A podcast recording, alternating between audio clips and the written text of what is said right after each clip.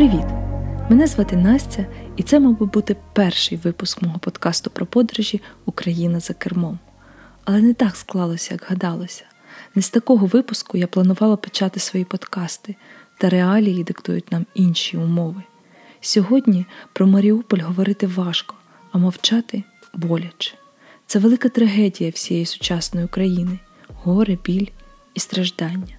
Жива рана на тілі кожного українця. Я готувала цей матеріал під новини типу «Щойно місто Маріуполь було обстріляно з чотирьох кораблів військово-морського флоту Росії» або «Росія скинула авіабомбу на драматичний театр Маріуполя, в якому переховувались тисяча триста людей, переважно жінки та діти». Хочу процитувати Папу Римського Франциска. Місто, яке носить ім'я Діви Марії, Маріуполь, стало містом-мучеником лютої війни, яка спустошує Україну. В останні роки Маріуполь часто порівнювали з іспанським Більбао, теж індустріальним містом, яке поступово перетворювалося на туристичний магніт. В березні двадцять другого року в мене був запланований блог-тур містом. Я мала розповідати вам про грецьку кухню, індустріальний туризм, вежу Маріуполя, мініскульптури, архітектора Нільсена і багато чого іншого. Натомість ми отримали блокадне місто заручника з усіма його жителями. Мені здалося надзвичайно важливим розповісти вам про український Маріуполь саме зараз, його цікаву історію, про яку більшість українців знали приблизно нічого. Давайте спершу поговоримо про назву міста Маріуполь, є купа теорій щодо її походження. Назву Маріуполя часто пов'язують з морем. Марі – це море, а поль – поліс, тобто виходить місто біля моря. Така версія мені подобається найбільше, якщо чесно. Але згідно з легендою, яка виникла на самому початку дев'ятнадцятого століття, назву Маріуполь греки принесли з Криму. Наприклад, в Бахчисараї є передмістя Майрем, Маріам, де розташувався Успенський монастир, реліквія якого була ікона Одигітрія, Богородиці Марії з немовлям Христом. Походження назви передмістя Бахчисарая Майрем трактується так. Передмістя названо в честь Богородиці Марії, оскільки монастир Успіння Богородиці присвячений саме їй. Укладачі цієї легенди вважають, що якщо Маріуполь заснували саме жителі Майрем, то і назва міста Маріуполя виникла на честь Марії Богородиці або на честь ікони Матері Одигітрії. Існує ще одна, доволі розповсюджена теорія, згідно з якою Маріуполь названий на честь імператриці Марії Федорівни, дружини Павла Першого. Крім цього, місто називали Павлівським, Жданов, а за козацьких часів тут була фортеця Кальміус. Цікавий факт. На початку вісімдесятих років у місті поширилась підліткова злочинність, так звані війни мікрорайонів, внаслідок чого Жданов, так називався тоді Маріуполь, вийшов на перше місце в ес ер ес ер за рівнем злочинності. Як ти човен назовеш, така його і доля. Якщо ви раптом не пам'ятаєте, хто такий Жданов, то я нагадаю, що саме він був ініціатором Жданівщини, ідеологічної кампанії, спрямованої проти діячів культури та науки. Саме він у тисяча дев'ятсот тридцять шостому році сказав: «Якщо уряди малих сусідніх держав зайдуть надто далеко в напрямку фашизму, вони відчують на собі всю міць Радянського Союзу. Ніякого сучасного Соловйова вам не нагадує?» Жданов брав участь у організації репресій. У роки Великого терору він особисто візував розстрільні списки. Але давайте про хороше. Розповімо про фортецю Кальміус. Міста не будувалися на порожньому місці. Раніше тут були козацькі поселення, козацька фортеця, церква і навіть магазини. Місто заснували козаки Запорізької Січі, як містечко Кальміус, яке стало центром величезної Кальміуської паланки. Фортеця називалась Кальміуською і була перейменована в Павлівськ у тисяча сімсот сімдесят восьмому році, що пов'язано, ймовірно, з забороною в Російській імперії козацтва у тисяча сімсот сімдесят п'ятому.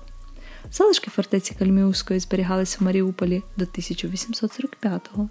Кальміуська фортеця була остаточно знищена напередодні приїзду до Маріуполя великого князя Константина Миколайовича. Кальміуська паланка була однією з дев'яти паланок, найбільшою за розміром території та найменшою з паланок за кількістю жителів. Нічого не змінюється і по сьогодні, адже південні степи України і зараз мають відносно низьку густоту населення.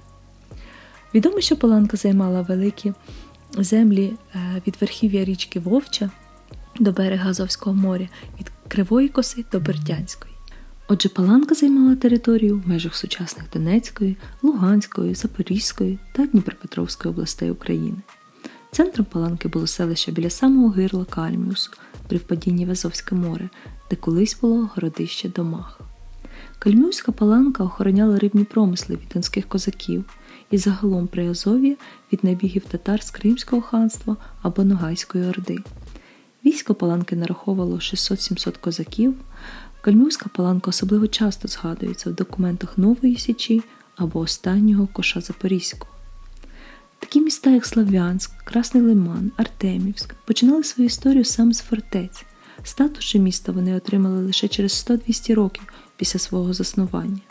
Саме тому і для Маріуполя важливо відновити факти з історії містечка Кальміус, яке дозволяє припустити, що історія міста є більш давньою та недостатньо дослідженою.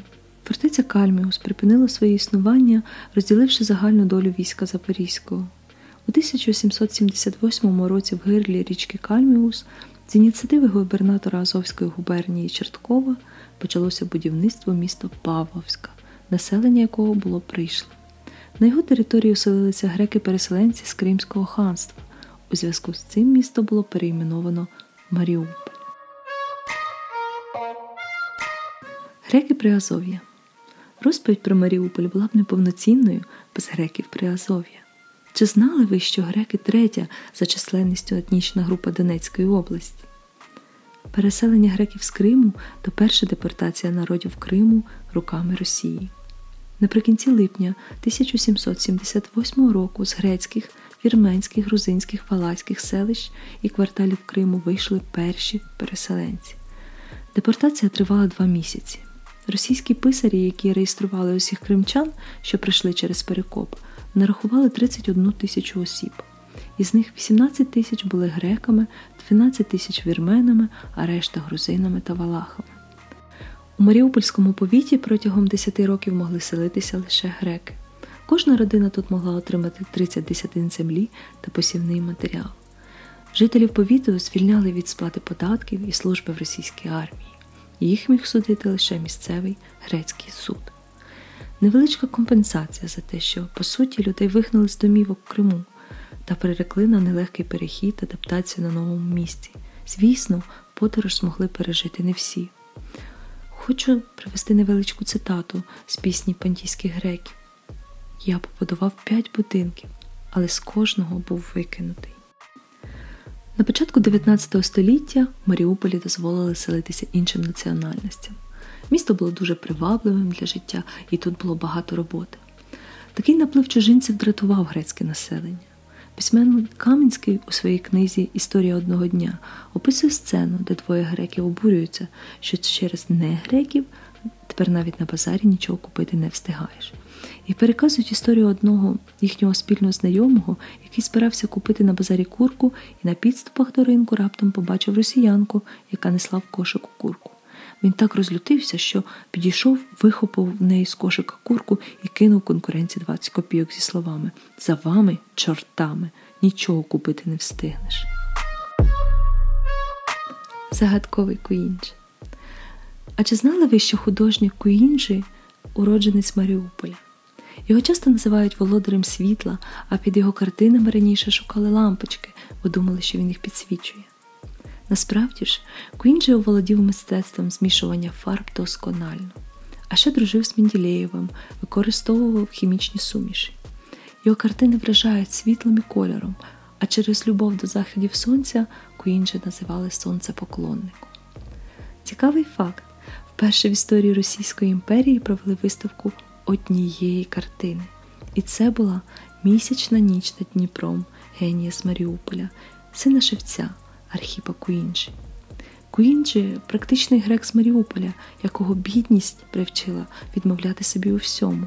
А Куінджі художник успіх дав змогу практично здійснити мрію, мати великі статки і стати незалежним. Він був багатою людиною, яка жила скромно і дуже багато грошей витрачала на благодійність. Наостанок хочу порадувати вас кількома цікавими фактами про місто Маріуполь. На відміну від традиції ущемлення прав жінок, що склалось практично всюди, в Маріуполі страждали чоловіки. Парафіальне училище приймало хлопчиків лише з заможних сімей, тоді як у жіночий пансіон приймали всіх охочих. Факт номер два. Наприкінці дев'ятнадцятого століття Маріуполь став перетворюватись на промислове місто. І перші заводи тут побудували бельгійці і американці. Разом з заводами в місто прийшли блага цивілізації. Телефон, електричні ліхтарі, каналізація, водопровід. Почали вкладати бруківку, адже до цього торгівля калошами була дуже прибутковим бізнесом в місті. Бруд був такий непрохідний, що нерідко можна було побачити самотні калоші в центрі дороги. Люди не могли витягнути ногу з бруду, залишали калоші в багнюці і стрибали далі в одних черевиках. Маріуполь – курортне містечко. У тисяча вісімсот вісімдесят дев'ятому році міська дума ухвалила рішення облаштувати морські купальні по нашому пляжі. А до цього організованих місць для купання в місті не було. І всі купались разом – коні, люди, чоловіки, жінки, діти – всі. А взимку на озері Домаха в садках влаштовували ковзанку. Ковзани на прокат можна було взяти в місцевому цирку. Він відкрився в Маріуполі у тисяча дев'ятсот шостому році і належав братам Яковенка. У цьому цирку виступали фундатори знаменитої циркової династії Дурових. Історія повторюється. Колись давно російські загарбники знищили тут козацьке поселення. Сьогодні вони держать в облозі українське місто. Колись Росія вже займалася депортацією народів. Сьогодні вони вивозять мирних жителів з Маріуполя в Росію і не дозволяють їм поїхати в сторону України. Але цього разу ми переможемо, бо на нашій стороні правда і сила. Слава Україні!